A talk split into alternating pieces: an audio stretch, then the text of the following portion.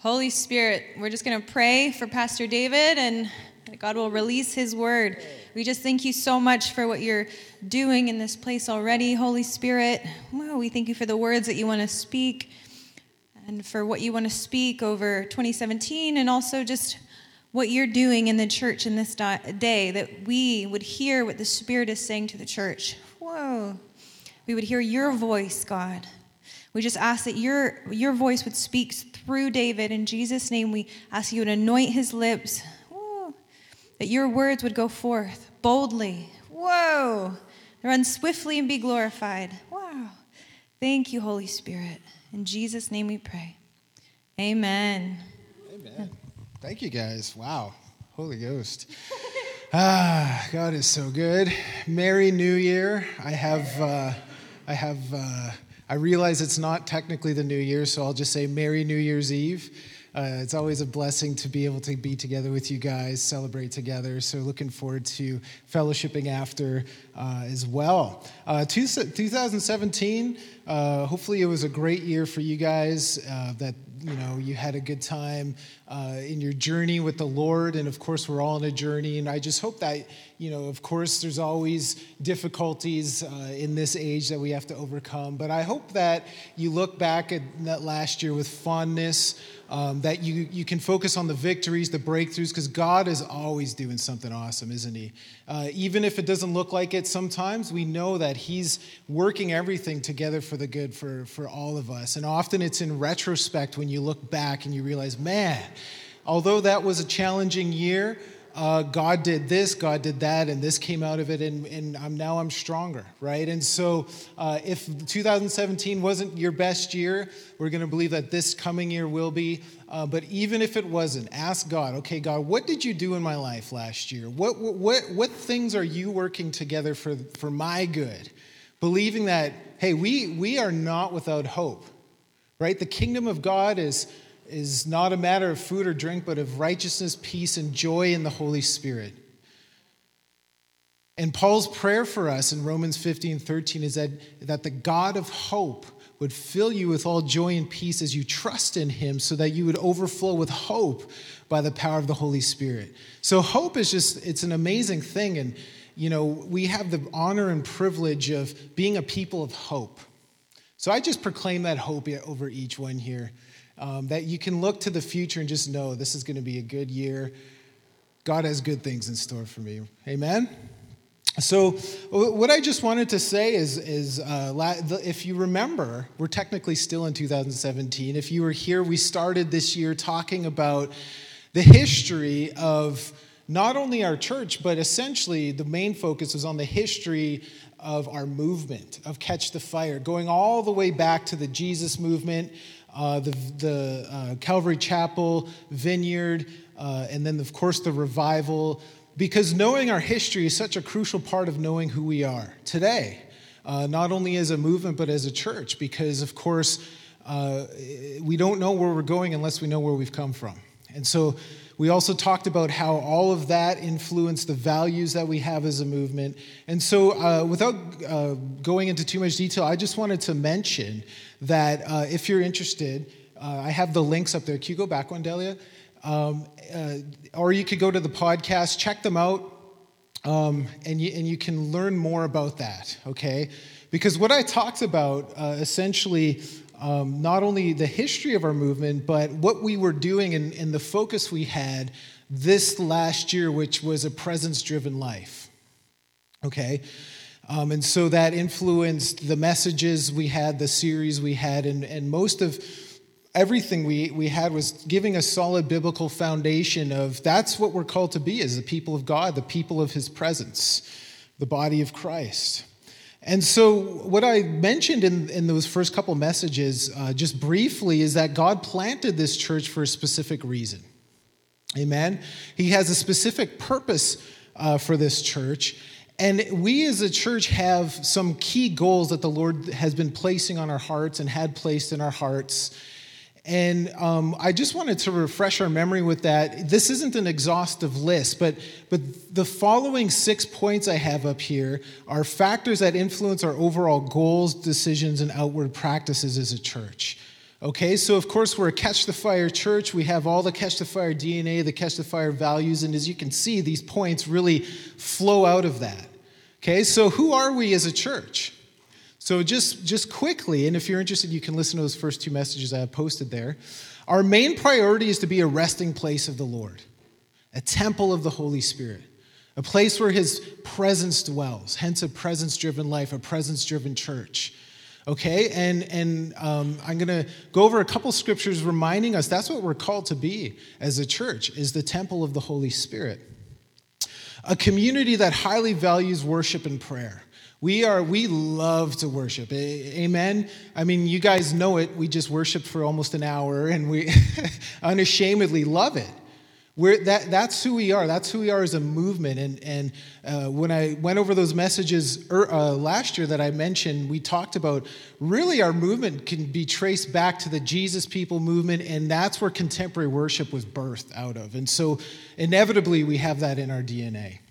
A community of people who fully embraces the word and the spirit. We don't want this false dichotomy that we're either a word church or a spirit church. We want both right? And often in church history, you can see people try and pit them against each other and pick one over the other, but we want to hold the truth and tension and say, no, we, we want to fully 100% embrace the moving of the Spirit, fully 100% embrace the Word of God. Um, a place where people come to encounter God, right? I mean, come on. If Catch the Fire is known for anything, it's the revival that happened in 94. People from all over the world still come and have dramatic, life changing encounters that change everything. And that's what happened to me.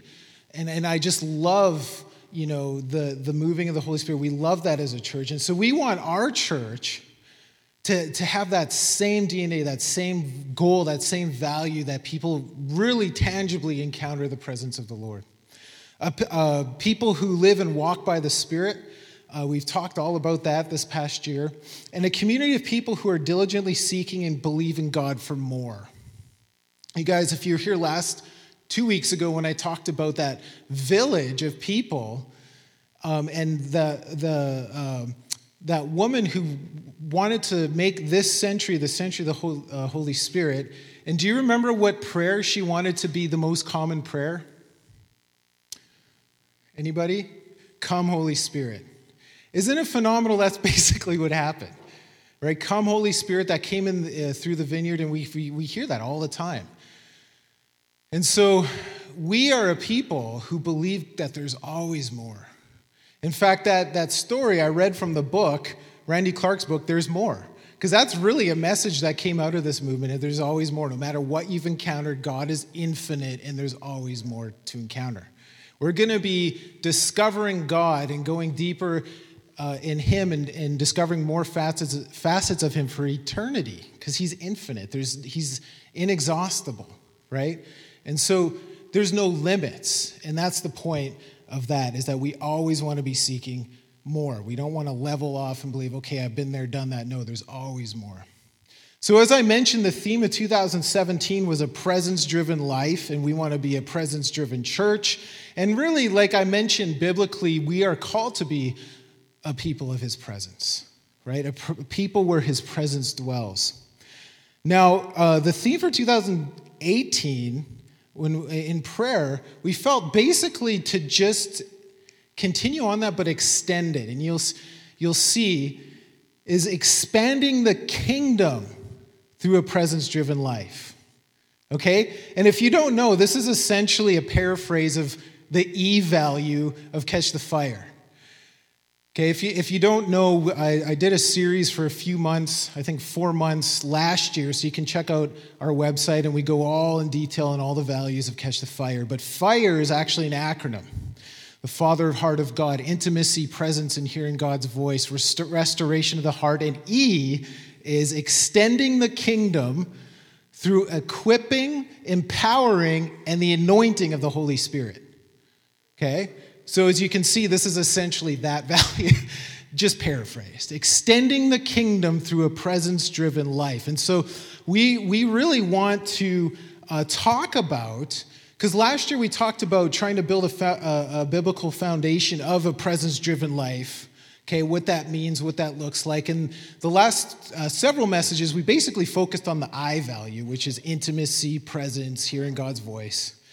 And you'll notice that that's a focus we have. So if you come to one of our special events, you may or may not have noticed we always focus on one of those values.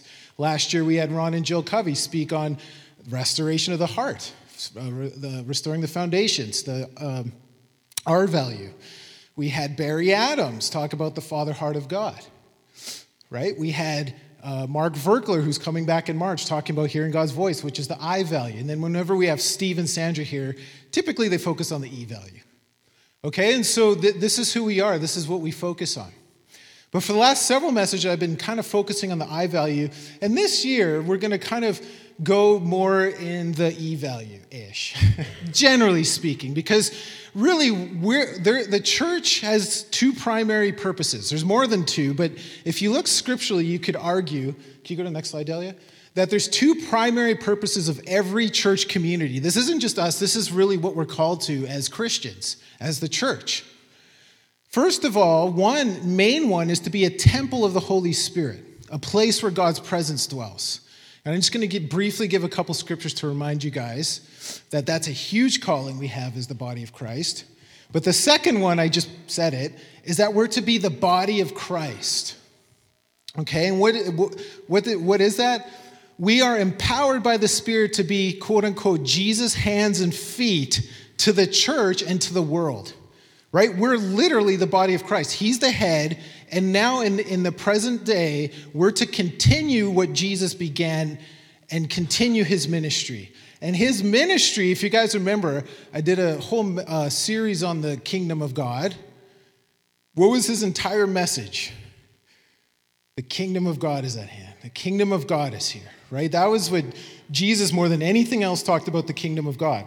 And so we as the church are called to continue that ministry in that message in the present day. Okay? And that's what it means to be the body of Christ. And, and that's what I want to kind of talk about today. But before I get in that, I just want to remind us, because I don't want us to lose sight of this. This is a huge purpose we have as a church, is to be the temple of the Holy Spirit. Okay? So you, you see this in 1 Corinthians 3 16 and 17. Don't you know that you yourselves, talking about the church of Corinth, are God's temple and that God's Spirit dwells in your midst. Isn't that amazing? How many of you felt the presence of God during worship today? Yeah. Now, I'm not talking about a building, I'm talking about we as a gathered people are the fulfillment of all the. It's an amazing thing, but all the second temple promises in the Old Testament were a fulfillment of that as the people of God. That's what distinguishes us from all the other peoples of the earth. Okay, then he goes on. He says, If anyone destroys a temple, God will destroy that person. For God's temple is sacred, and you together are that temple. So that's why, you know, I mentioned those six things that are goals of ours. The first one is to be a resting place of the Lord because that's what we're called to be as a church. Every church is called to be that, a temple of the Holy Spirit. When people come to, they actually encounter God because the Holy Spirit is here, right? He also says this uh, in Ephesians. He says, In him, Christ, the whole building is joined together and rises to become a holy temple of the Lord. And in him, you too are being built together to become a dwelling place in which God dwells by his Spirit. A huge calling of a, of a local community of peoples to be a, a temple of the Holy Spirit. Now, if you're interested, I gave a whole message on this because this is so important. What is the temple of the Holy Spirit? And I have the link there if you have the notes, June 24th. You can check it out on the podcast because I want to move on. But I don't want us to forget that. Because when we talk about building the church, and I'm going to be talking about that a little bit today, we're talking about literally building God's temple where his presence dwells. We're not talking about a literal building. We're talking about us together as community are that building. We are that temple. So, as I mentioned, in addition to being God's temple, scripture also tells us that we are to function as the body of Christ. What does this mean? And I already kind of said it. The church today is acting out the present day ministry of the Lord Jesus Christ. Isn't that phenomenal? We together are called to be Jesus to the world. Okay? And, it, and it's his ministry that's being completed in the church today. That's a ma- major purpose of the church. You know, you might ask, what's the purpose of, of ch- a church? What's the purpose of uh, getting together? Already mentioned temple of the Holy Spirit being the body of Christ. There's others, but these are really important purposes of church. And that's why it's important to continue gathering as a community. Now, Jesus' primary ministry was to preach and demonstrate the kingdom of God. Okay, and he commanded us to do likewise. You see this, and we talked about this throughout the Gospels. Whenever he sent out the disciples, the 12, the 72, the Great Commission, he said, Preach the kingdom of God. Heal the sick, raise the dead, cast out demons, freely receive, freely give. That's Matthew 10 8. We are called to do that, the Great Commission. Go and do likewise.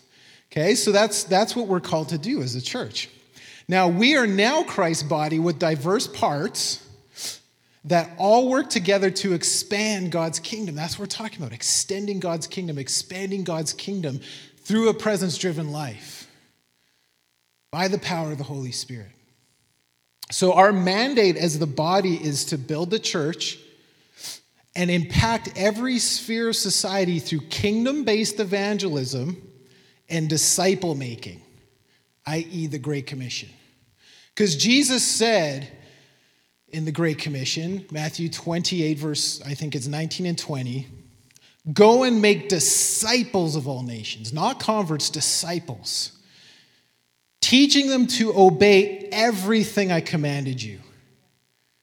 That includes heal the sick, raise the dead, cast out demons, proclaiming the kingdom of God is at hand. Okay? And so we as a church are supposed to be continuing that ministry and actually doing it. Okay? Actually doing it. Now, that, this is what I want to talk about today is expanding the kingdom as the body of Christ. Okay, what does that look like? And I'm going to focus on one of the, one of the things in particular. So, one of the primary purposes of the body of Christ is to build the church. And you're going to see this. I'm going to show you scriptures where it actually says when Paul talks about the body of Christ, it's always to build the church. Always to build the church. Okay? And by oper- and how? By operating in our unique gifts and functions. That's how the church is built, is by us doing the stuff. I love that phrase. John Wimber always said that doing the stuff. We're all called to do the stuff. All of us, no matter who we are. That we, and that's the glory of, I love how much that, that is still a part of our DNA as a, as a uh, movement, Catch the Fire, is empowering. That's right, the E value is empowering people to do the stuff, to do the works that Jesus did, because that's, that's what we're called to do. Okay, and you see this, this is just one example. 1 Corinthians 14 12. Since you eagerly are, are eager for gifts of the Spirit, how many of you are eager for gifts of the Spirit? Come on, we're in good company. Try to excel in those that what? Build up the church. That's the point. Building up the church. Okay, and I'm not talking about a building, talking about the community of people, talking about the temple of the Holy Spirit. How is it built?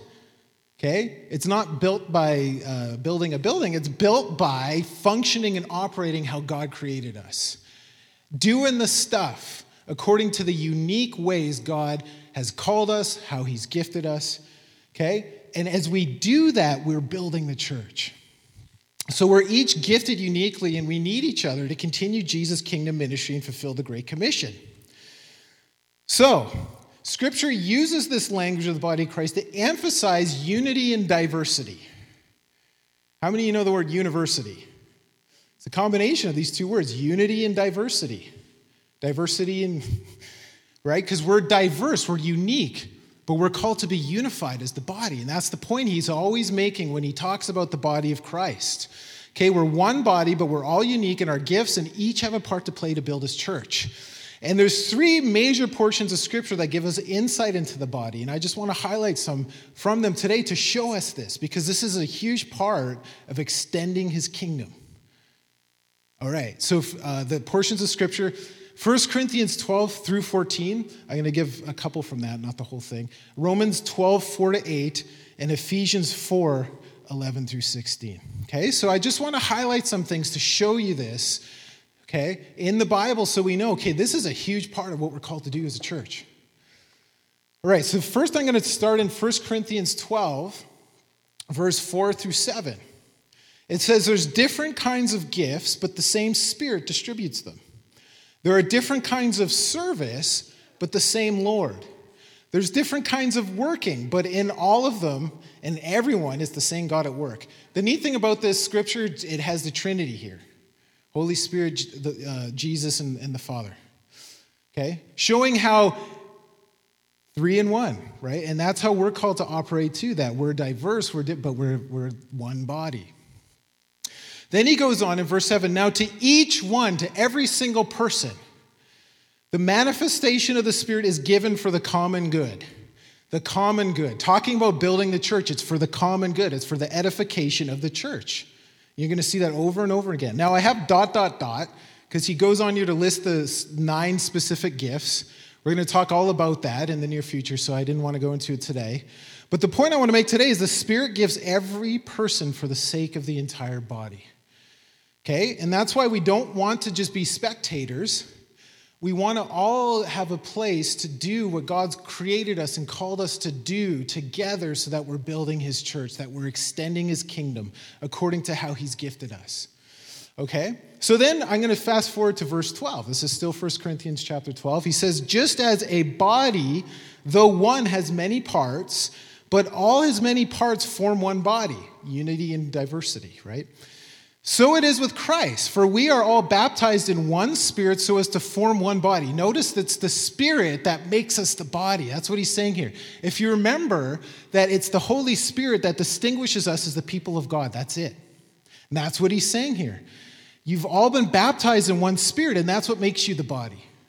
Presence driven life, temple of the Holy Spirit. Whether Jews or Gentiles, slave or free, and we were all given the one spirit to drink. That's the one common factor.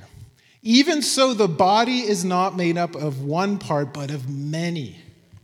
Many parts, unity and diversity. Then I'm going to fast forward to verse 27. Now, look at this. Now, you are the body of Christ, talking about the church. And each one of you is a part of it. Okay? There's no, there's no distinguishing, like, oh, you're, you're part of it, I'm not, because you do this, and that's awesome. Paul talks about that. He's, he's like, Does an eye say to the foot, I don't need you? That's silly. No, you need it, right? We all need each other, is the point. We all need each other.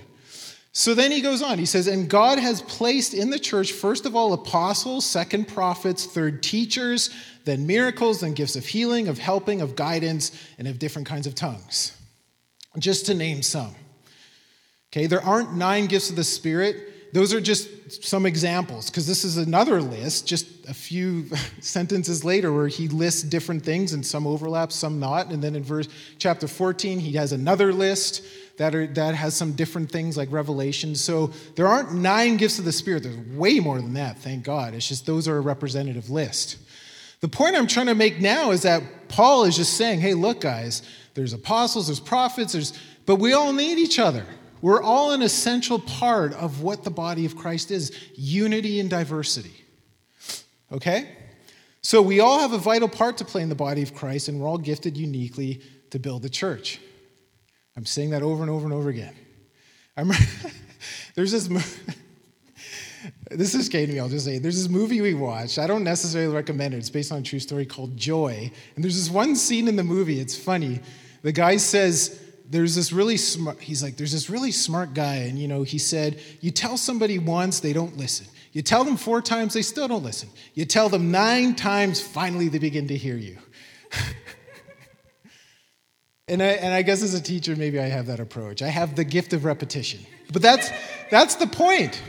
I want you to leave here, and, and, and the point I'm trying to make wow, I have a part to play, and we all need each other to build the body of Christ, right? Now, Ephesians 4. Look at he this is this is almost a mirror image of what I just read, just a little bit different. Okay, 411. He says, So in Christ gave himself the apostles, prophets, evangelists, pastors, and teachers to what? Equip people for the works of service. Some versions say for ministry. Okay, so they're not the ones who do this everything. What the purpose of these functions is to equip you to do these things. So if you're a prophet, you're equipping other people to prophesy. If you're an evangelist, you're equipping people to evangelize. You see what I'm saying? You're equipping the church to do the stuff, the people. So the body, look at why. so the body of Christ may be built up. Notice it's the same thing he's saying. So that this is the whole point. This is all necessary so that the church may. Now, what does it mean that the church be built up? Fortunately, he says it right here, verse 13. This is phenomenal. He says, Until what? We all reach unity in the faith and in the second, knowledge of the Son of God, and third, become mature. Look at this attaining to the whole measure of the fullness of Christ. Wow. That's the point of all this, that we attain to the, what does that even mean? What does that even look like? That we as the body of Christ would attain to the full measure of Jesus Christ. That's what the purpose is. That we function and operate together, created according to how God gifted us, and, and so that we would attain to the fullness of Christ as the church. Now, how many of you think that this has been fulfilled? No? This you could use as a pretty good argument for those who say there's no longer apostles and prophets, because you could say, well, look, that's going to happen until we attain to the full measure of, of Christ. And if that, hasn't, if that hasn't happened yet, then there must still be these gifts in, in operation, right? Anyway, verse 15 instead, speaking the truth in love, we will grow to become in every respect what? The mature body of him who is the head, that is Christ. From him, the whole body, joined and held together by every supporting ligament, grows and what? Builds itself up. Remember, that's the whole point building up the church. In love, as what? Each does its work. So you see a different portion of Scripture saying things differently, but saying the same thing in a different way. We're called to function and operate together, unity and diversity, to build a church, to build the body of Christ so that we can attain to the fullness of Christ as the church, doing the stuff that Jesus did, showing the world uh, the Savior, right? And that's what we're called to do, extending the kingdom. So each part must do its work to build the church so that it attains to the whole measure of the fullness of Christ. Last but not least, now I wanted to show you this scripture because remember, all these scriptures are talking about the body of Christ in different ways. What I want you to notice, none of the lists are the same. He's just giving different examples. So if you read one list and you're like, oh man, you know, I'm not a prophet or I'm not an apostle, that doesn't apply to me. You can see in these different portions of scripture where he lists several different types of ministries, and they're not all quote unquote extraordinary ministries. We're not all called to be like Bob Jones. If you don't know who that is, he's a, uh, he was a well known prophet. Okay? Look, look, so I'm just going to read this, but look at the different kinds of ministries he lists here. They're almost surprising if you read them. So look at this. He says, this is Romans 12, 4 to 8. For just as each of us is one body with many members, and these members do not all have the same function, so in Christ, though many form one body, and each member belongs to all the others. We all have different gifts according to the grace given to each of us. Now, look at this. If your gift is prophesying, then prophesy according to your faith. If your gift is serving, then serve. If your gift is teaching, then teach. If your gift is encourage, then give encouragement. Isn't that amazing? That's a gift. If you're an encourager, then he's saying, look, go and encourage because that's a significant gift that's needed in the body of Christ. How many of you could use some encouragement? If you're not raising your hand, I know we all could, right? Anyone, there's it's inexhaustible. You could, anyone could always use more encouragement. So, how many of you know people who are just so encouraging? Don't you just want to be around them all the time? Because they're just, no matter what, it's like, oh man, like, you know, whatever. Those are amazing. It's a gift. It's a gift.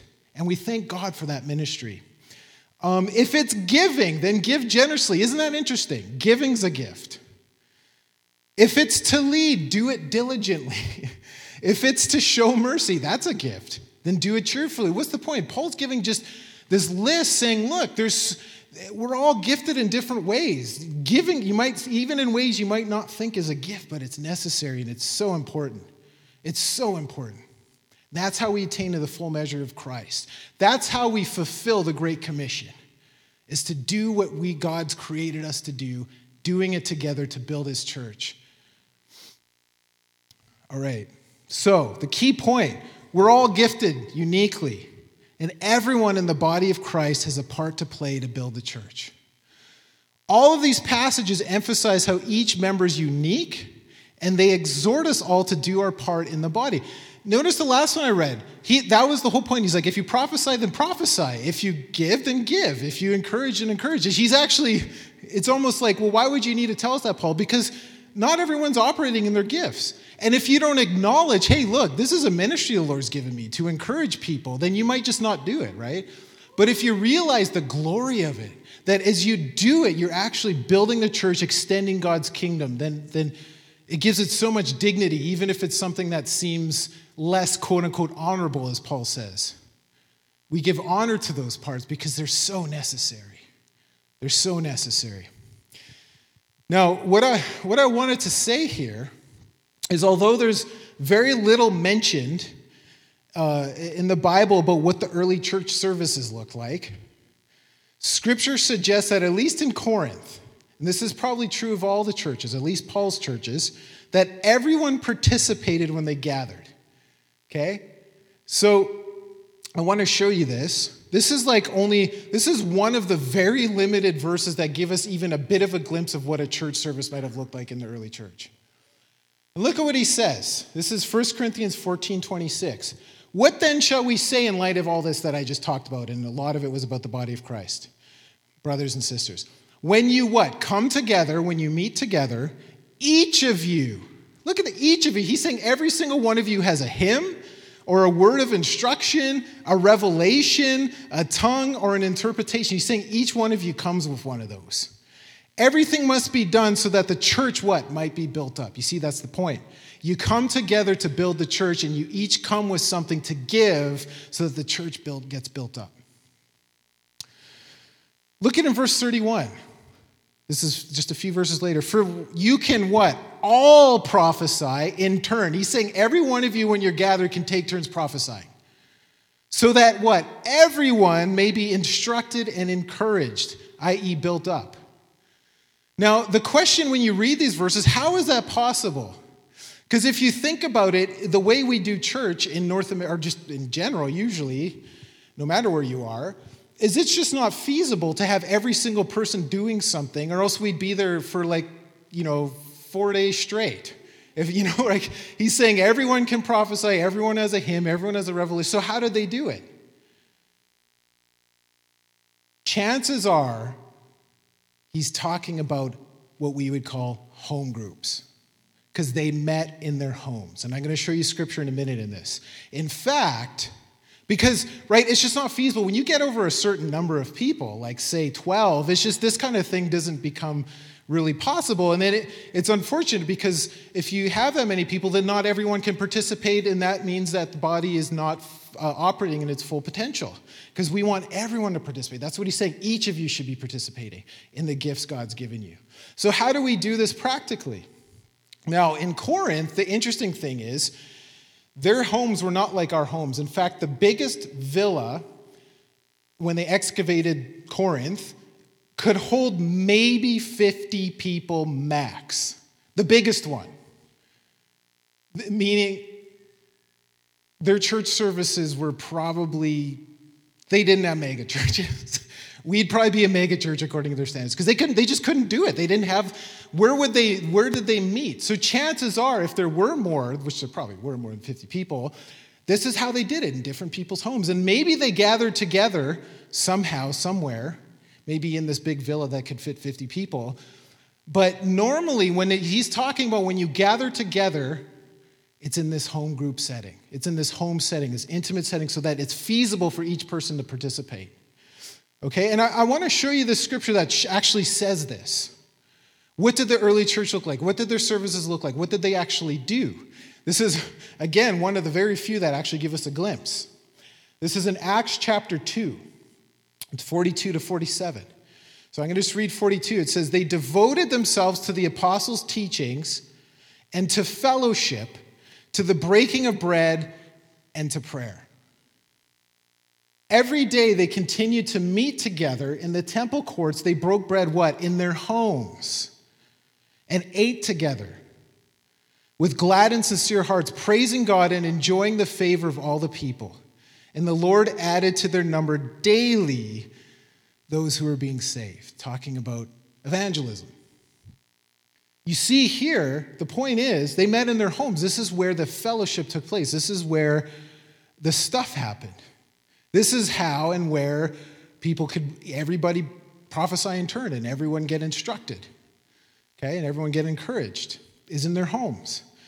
Now, interesting, uh, this verse always reminds me of uh, John Wimber, I don't remember the exact details, but I, I, I listened to a couple of his uh, courses on church planting, and I remember him saying, this is just interesting to me. You guys know John Wimber, he was the leader of the vineyard, and, you know, Catch the Fire comes from that. But anyway, when he planted the, the Anaheim church, he, he waited, they waited several years. They're like, we want the Lord to show us what we're supposed to do. We don't want to be presumptuous. Like, what's a church supposed to look like? What are, what are the things we should have in a service? So they just you know, sought the Lord, and I forget how long it took. It might have been a couple of years. The Lord gave him this verse. And, and John said, Okay, this is a word from the Lord. When we meet, these things are going to happen. Whether anything else happens or not, these things are going to happen. There's going to be prayer and worship, there's going to be fellowship, and there's going to be teaching. Right? You see all those things there. And he said, no, So no matter what we do, we're going to do those three things because that's, you know, what the scripture said is what they did. And they went, I think, like something like several years, like five years without any other program. They just, and then when someone said, "Hey, I, you know, I think I should start a Sunday school," they did. But they, but they just said, "No matter what we do, we're going to do this." And I think that's a good thing, right? Like this. is, So, what are the when you boil it all down? What should a Sunday service or whatever look like? You should have these things incorporated, and that's why today we want to start having more intentional. Now, we have fellowship time, hospitality every Sunday, and thank God for you guys who are helping with that every single week.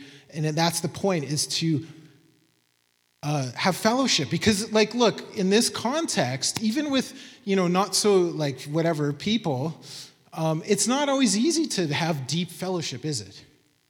So, so that can happen when you're actually intentional after the service and strike up conversation, get to know each other. Okay, what's the point? When they gathered, the early church devoted themselves to teaching, fellowship, breaking of bread, and prayer and praising God. This took place in the temple courts and in their homes. Okay, why am I emphasizing that? Talking about the body of Christ. How is it possible for us to all function and operate in our gifts and to actually participate? Right? What should we do in light of all this is the question. So, this is what, first, I want to just summarize, okay? So, scripture tells us we're, we're all called to function as the body of Christ, acting out the present day ministry of Jesus, okay? We're now Christ's body with diverse gifts that all work together to expand God's kingdom. We do this by building the church and impacting society through kingdom based evangelism and disciple making.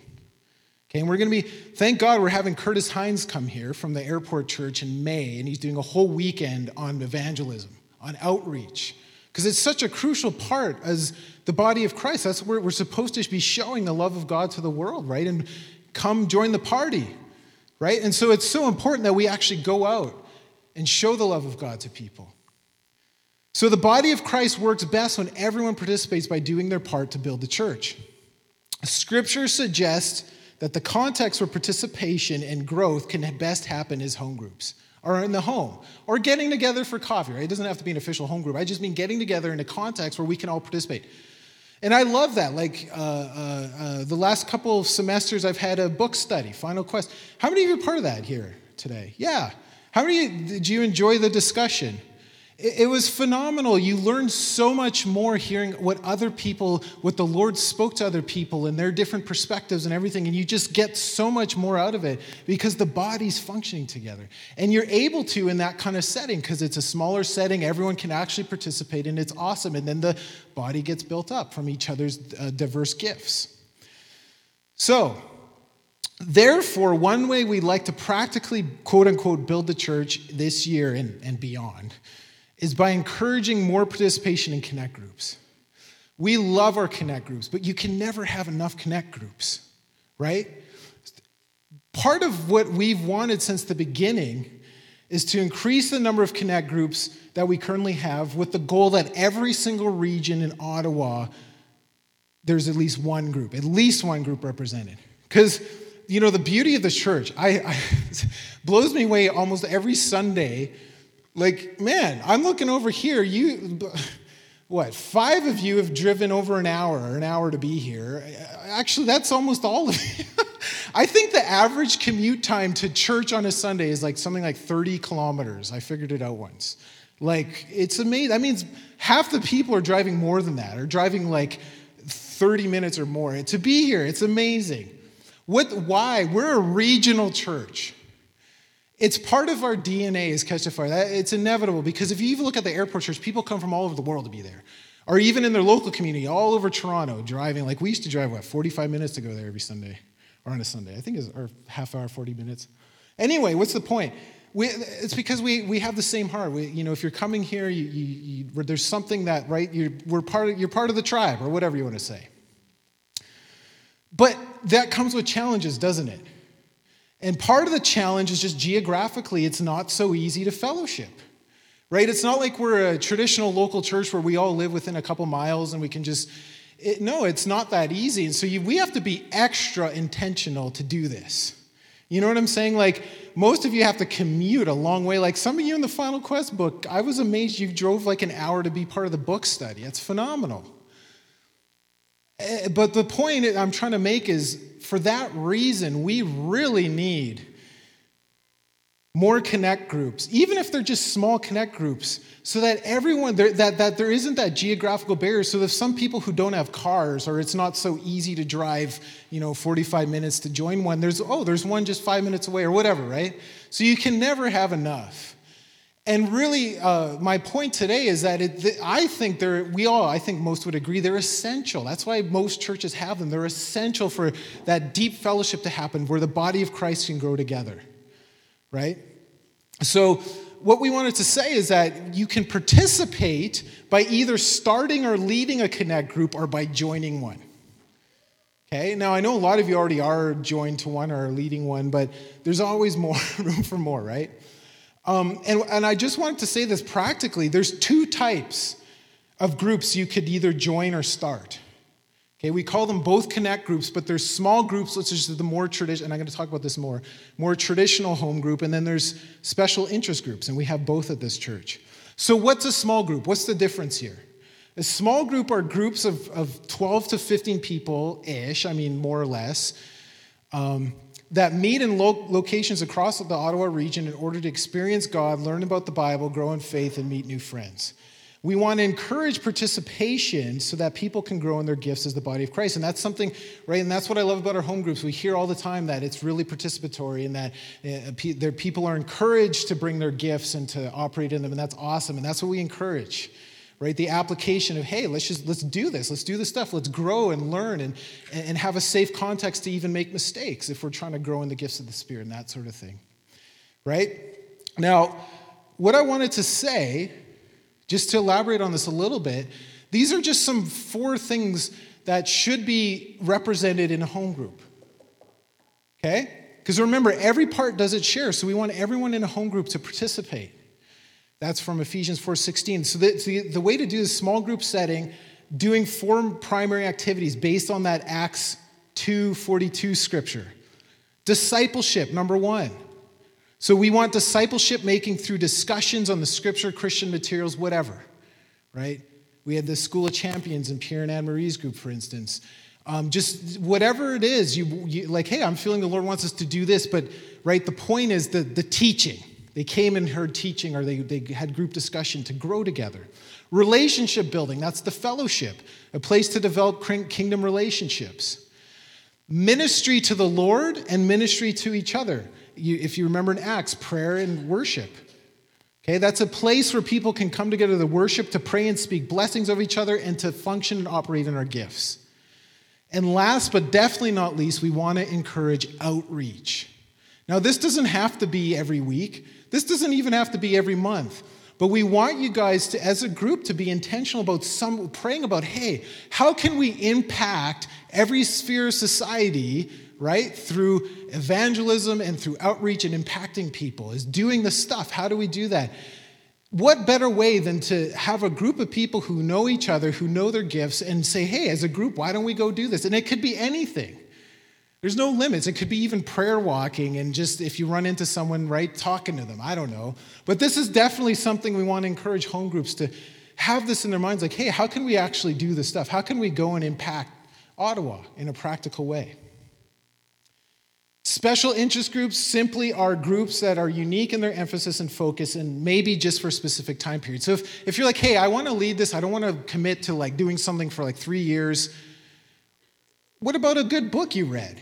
That, hey, we could, I could, I could just, you know, help facilitate group discussion over a, a, Christian book that I think is really good, or, or a video. We have two How to Hear God's Voice uh, special groups right now happening with the videos that Mark Virkler made.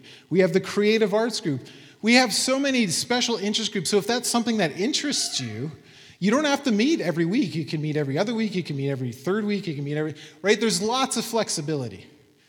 But there's no, most people could start one of these, right? Like I said, you could just get a curriculum. Hey, we want to do this, meet together, have group discussion. Like um, what I did with the Final Quest is just you do it for a semester and then it's done, and right? So, what's the point? Please let us know if you're interested in starting or leading a Connect group in 2018 or joining one. But right now, we want to encourage new ones. And so, if you are interested, you'll notice we have these old Connect cards on the pews, um, and you can check off Connect Group and put your name and say, hey, I might be interested in leading one. And you're not committing, we could just talk about it. Say, hey, what's something that's needed? Or hey, I like this book, maybe we could do it. Um, or if you want to participate, either way, feel free to, there's a home group option. Uh, just fill it out, either tell us or hand one in. Um, also, please let us know if the Lord's leading you to volunteer for a ministry in the Sunday service. Of course, we. I don't want to, God forbid, I make it sound like the only way you can participate is in home groups. No way. No way. That's just the context where you can go deep and really do the stuff together. But of course, if you want to volunteer, and that's why we also wanted to give you these, check it out. There's a whole bunch of different, uh, you know, in every ministry we could use more. Um, you can take this home, pray about it, fill it out, hand it in, come talk to us. Um, but we just wanted to give you these Connect cards for that reason that, hey, if you're interested, maybe the Lord's leading you to do something. And then we even have another box. Like, and fill it in. Like, hey, I'm feeling like this ministry is needed. And it might be something we haven't even thought of, but you're gifted in that way. And you're like, hey, we could use this ministry. What do you think of this? We'd love to hear that. Okay? So,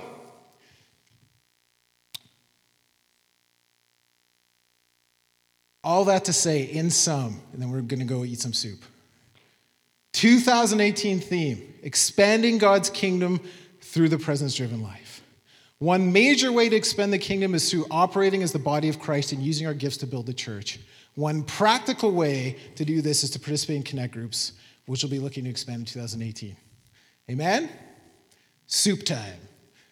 Woo! So, oh, you want to say something? Go for it. So I was just going to mention to you on the website we have some descriptions of home groups. So if you're yeah, not in one yet and you're just interested in um, the places and the people who lead them, then you can absolutely look online for more information about that. Thank you. Yeah, you're welcome. And just kind of in summary too with with this whole thing it's all just about family right we're all just about building family and being more about um, being God's kids together and learning how to learn and grow and, and grow in love and family. Because when we go into deeper relationships with people, that's where we really get to learn to grow, right? Am I right?